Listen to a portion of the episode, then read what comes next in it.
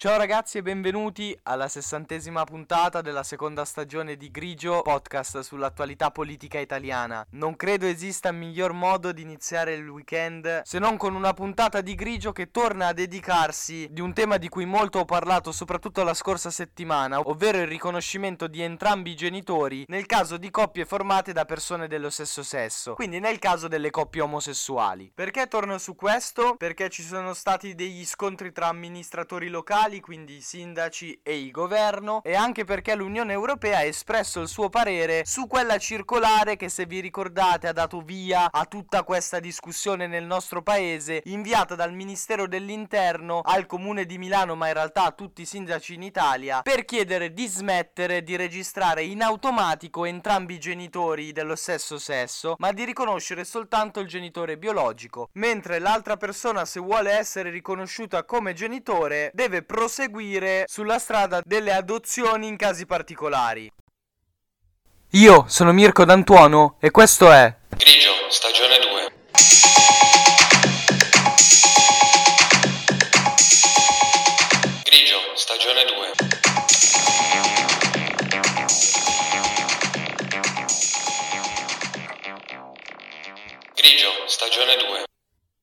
Partiamo dal nuovo scontro che c'è stato tra il governo, soprattutto tra la ministra per la famiglia e le pari opportunità Eugenia Roccella, e i sindaci che invece vorrebbero continuare a registrare entrambi i genitori in automatico e quindi stanno cercando da un po' di tempo di trovare dei modi per comunicare con l'esecutivo e trovare un compromesso. I sindaci in questione sono quelli di sette città anche abbastanza importanti in Italia, perché stiamo parlando del sindaco di Milano, di Napoli, di Roma, Roma, di Torino, di Bologna, di Firenze e di Bari. Possiamo dire però che Eugenia Roccella, la ministra per la famiglia e le pari opportunità, non è altrettanto disponibile a dialogare. Vi riporto le sue testuali parole presenti su un articolo del Corriere della Sera. Non c'è confronto da fare, ci sono leggi e una sentenza precisa. I sindaci già sanno quello che possono e che non possono fare. I primi cittadini delle sette città che vi ho citato prima, in realtà si sono già uniti e hanno scritto una lettera a Giorgia Meloni per essere ricevuti e per discutere proprio di questo tema. In generale poi Beppe Sala ha detto, e vi riporto anche in questo caso le parole testuali, che serve un asse molto largo per vincere la battaglia sui figli delle coppie gay. Un asse composto idealmente da Verdi, Sinistra, Terzo Polo, Movimento 5 Stelle e ovviamente PD. Quindi un asse che comprende tutti i partiti che attualmente sono all'opposizione. Perché la ministra dice che non ci può essere confronto? Perché secondo lei i sindaci non stanno contestando contro decisioni politiche, ma stanno contestando una sentenza e quindi non dovrebbero rivolgersi al governo, ma dovrebbero rivolgersi al presidente delle sezioni unite della Cassazione, ovvero la persona che concretamente ha fornito la sentenza dalla quale poi è partita tutta questa discussione, quella che ha giudicato il caso di due madri che avevano avuto un figlio tramite gestazione per altri all'estero. In quel caso il presidente della Corte di Cassazione riunita sezioni unite ha sancito che non ci può essere il riconoscimento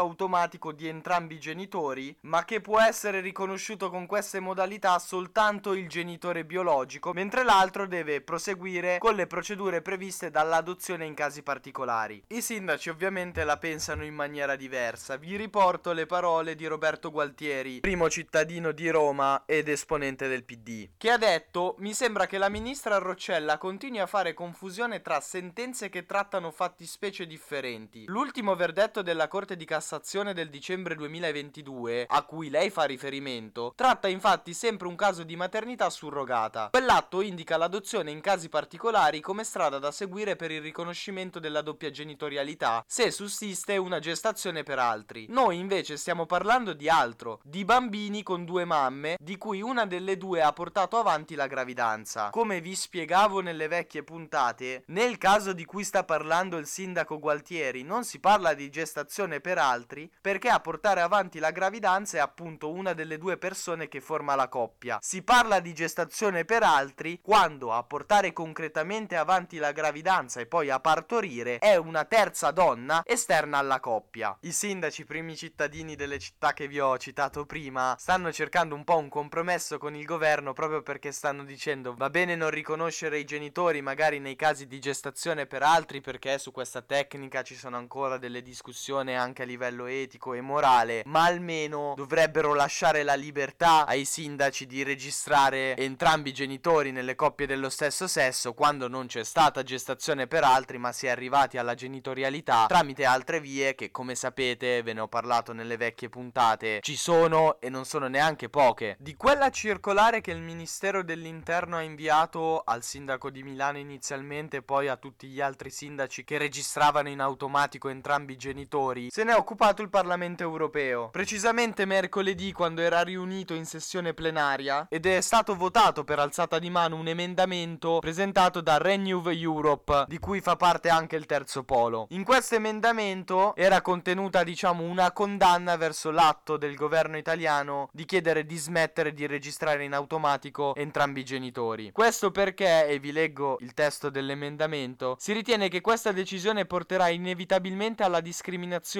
non solo delle coppie dello stesso sesso, ma anche e soprattutto dei loro figli. Ritiene che tale azione costituisca una violazione diretta dei diritti dei minori, quali elencati nella Convenzione delle Nazioni Unite sui diritti dell'infanzia e dell'adolescenza del 1989. Esprime preoccupazione per il fatto che tale decisione si iscrive in un più ampio attacco contro la comunità LGBTQI in Italia e invita il governo italiano a revocare immediatamente la sua decisione. Anche la posizione dell'Unione Europea, del Parlamento Europeo, direi che è abbastanza chiara. Questo atto del governo italiano è ritenuto, almeno da questa istituzione, dalla maggioranza di questa istituzione, un atto potenzialmente discriminatorio e quindi da revocare. Ora la situazione è questa: i sindaci attualmente non possono registrare entrambi i genitori. E quindi che cosa succede nell'atto pratico? Che mentre si compilano i documenti che certificano la nascita del bambino o della bambina, verrà inserito soltanto il cognome della madre o del padre biologico. L'altra persona, come vi ho ripetuto tantissime volte fino ad ora, quando abbiamo parlato di questo tema, dovrà proseguire con l'adozione in casi particolari. Ma questa adozione in casi particolari, che cosa significa? Che procedura è e soprattutto come funziona? Su questo potete leggere un libro che è uscito da poco che si chiama Death's Politica ed è di Chiara Albanese che è una giornalista di Bloomberg ed è anche conduttrice di un podcast del Post, ovvero Politics. La sua compagna, che non era il genitore biologico, per essere riconosciuta una volta tornata in Italia come madre del bambino, ha dovuto seguire proprio le procedure di adozione in casi particolari. E quindi Chiara Albanese, avendo dedicato il suo ultimo libro proprio a queste questioni di mancanza di decisioni politiche e quanto esse incidano sulla vita quotidiana delle persone, ha parlato anche di questa sua esperienza personale vissuta con la compagna. Se non volete leggervi tutto il libro, comunque trovate un estratto sotto forma di articolo sul giornale online Il Post. Ovviamente vi parlo di un estratto che riguarda proprio questa situazione raccontata da Chiara Albanese. Parto col fare chiarezza su una cosa, di tutte queste questioni si occupa la giustizia civile e non la giustizia penale ovviamente. E in questo caso quindi ci sono tre possibili gradi di giudizio. Il primo è quello che viene fatto dai tribunali normali, quelli locali presenti un po' in tutta Italia. Poi c'è la possibilità di fare ricorso alla Corte d'Appello, quindi esiste un secondo grado di giudizio. Infine c'è l'ultimo e definitivo grado di giudizio che è quello sancito dalla Corte di Cassazione. Cosa racconta Chiara Albanese in breve? Che lei e la compagna avevano fatto l'atto di nascita di registrazione del proprio figlio a Fiumicino e quindi il bambino inizialmente aveva entrambi i cognomi. È intervenuta poi la procura facendo ricorso chiedendo che fosse tolto il cognome del genitore non biologico. La richiesta della procura è stata accettata in primo grado dal tribunale. A quel punto Chiara Albanese e la compagna potevano scegliere se o proseguire per la via dei tribunali, quindi presentare ricorso in corte d'appello e se fosse stato poi necessario rivolgersi anche alla corte di Cassazione, oppure iniziare le procedure per l'adozione in casi particolari. Per compiere questa decisiva scelta è necessario conoscere l'importanza delle sentenze offerte dalla Corte di Cassazione. Il lavoro che fa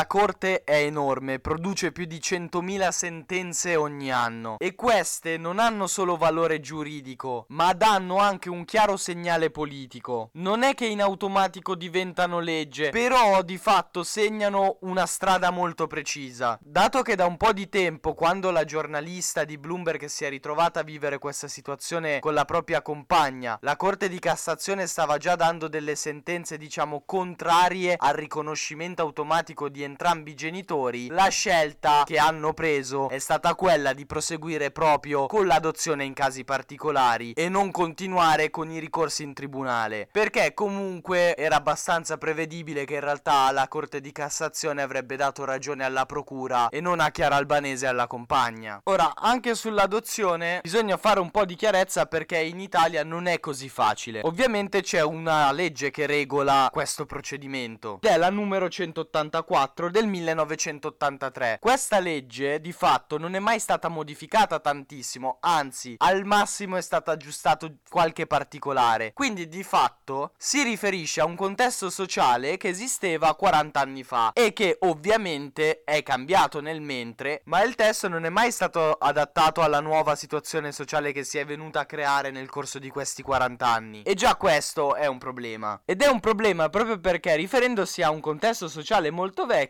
sancisce che l'adozione normale è consentita soltanto alle coppie sposate da almeno 3 anni e si specifica che la coppia deve essere eterosessuale, quindi formata da un uomo e da una donna. Si specifica poi l'esistenza dell'adozione in casi particolari. Questa perché esiste? Serve ad esempio quando un parente vuole adottare un minore, oppure è il caso di cui stiamo parlando noi, quindi serve adottare il figlio biologico del coniuge o del partner. Ma questa in realtà è una condizione che si può verificare anche non soltanto nella situazione che vi sto raccontando e che ha raccontato Chiara Albanese, ma anche in altre. E si può proseguire con l'adozione in casi particolari anche per adottare minori portatori di handicap. Diventato molto famoso il caso di Luca Trapanese, l'assessore al welfare del comune di Napoli, che ha adottato una bambina con sindrome di Down. Quindi è diventato padre anche essendo single ed era anche l'unica via che aveva per diventare genitore essendo single. Torno a Chiara Albanese e alla sua compagna. Hanno deciso anche loro di proseguire con l'adozione in casi particolari. Stiamo parlando di una compagna che vuole adottare la figlia biologica del proprio partner o coniuge. Per la precisione, la procedura con cui poi si arriva al riconoscimento anche del coniuge o del partner intenzionale non biologico, in questo caso viene chiamato stepchild adoption. Una volta che poi si riesce a ottenere ottenere il riconoscimento della genitorialità, non c'è nulla di cui preoccuparsi, perché a differenza del certificato di nascita, non è una cosa impugnabile o modificabile. È un percorso effettivamente abbastanza solido. E in realtà, come dice anche la stessa Chiara Albanese, l'esito è anche abbastanza scontato, nel senso che quasi sempre viene riconosciuta la genitorialità anche dell'altra persona. E quindi il risultato ottenuto è quello che si cercava. Allora perché le famiglie arcobaleno protestano? Restano. Perché, come tutti i procedimenti che riguardano la giustizia in Italia, i tempi, ad esempio, non si conoscono dall'inizio. Potrebbero diventare lunghissimi o potrebbero essere abbastanza brevi. È una cosa che però davvero non si sa. Può andare in un modo, può andare in un altro. Ha poi un costo per la famiglia che deve pagare la parcella dell'avvocato, lo Stato che deve mantenere tutto il complesso iter burocratico fatto di tribunali, sentenze e giudici e che finanzia per intero. Stiamo parlando di un iter in cui intervengono anche assistenti sociali e psicologi, sempre a spese dello Stato. Uno però può pensare che comunque se si ottiene il riconoscimento non c'è tanto da contestare perché si è arrivati al risultato che si voleva ottenere. Questo è vero, però l'adozione in casi particolari ha un problema e non è un problema da poco. Per avviare tutte queste procedure c'è bisogno che il genitore biologico dia il consenso all'adozione e in una coppia questa cosa può diventare anche un'arma di ricatto. Come giustamente dice dice Chiara Albanese, non è che essere definiti famiglia arcobaleno significa essere le famiglie del mulino bianco e quindi essere le famiglie perfette in cui non si litiga o non succedono cose sgradevoli. Stiamo parlando di persone e tutte le persone hanno momenti in cui litigano, in cui si discute e in cui potenzialmente possono sfruttare delle cose a loro favore. C'è un altro problema poi che nasce proprio dall'impostazione di fondo data al percorso di adozione presente in Italia, ovvero che questo come vi dicevo prima, che è nato 40 anni fa, perché la legge del 1983, quella che regola l'adozione, è un percorso studiato per bambini che vengono da famiglie in difficoltà o che sono stati abbandonati. Che è una situazione un po' diversa da quella delle famiglie arcobaleno che hanno intenzione di avere una famiglia. Ma anche per loro il percorso è uguale a quello dell'adozione normale, quindi sono previsti colloqui con assistenti sociali, con psicologi e anche questo è un percorso che può durare poco, ma può durare anche tantissimo e inoltre una famiglia comunque deve accettare di rendere pubblica la propria vita, il che non è una scelta così facile. Infatti molti decidono di non seguire questa strada proprio per via dell'esistenza di tutti questi fattori e paletti che ci sono poi da rispettare. E come vi dicevo prima, poi per proseguire con l'adozione in casi particolari, con la stepchild adoption eh, per la precisione, è necessario il consenso del genitore biologico e a Padova è successa una situazione un po' particolare. Una coppia di due madri dopo aver avuto due gemelli si sono separate e la madre, riconosciuta giuridicamente anche come tale, si rifiutava di far vedere le figlie alla ex compagna. Allora il tribunale di Padova decide di rivolgersi alla Corte Costituzionale, che è diversa dalla Corte di Cassazione perché vigila sul fatto che la Costituzione sia rispettata e interpretata correttamente. Il 9 marzo 2021 con la sentenza numero 32 la Corte Costituzionale dichiara che la questione è inammissibile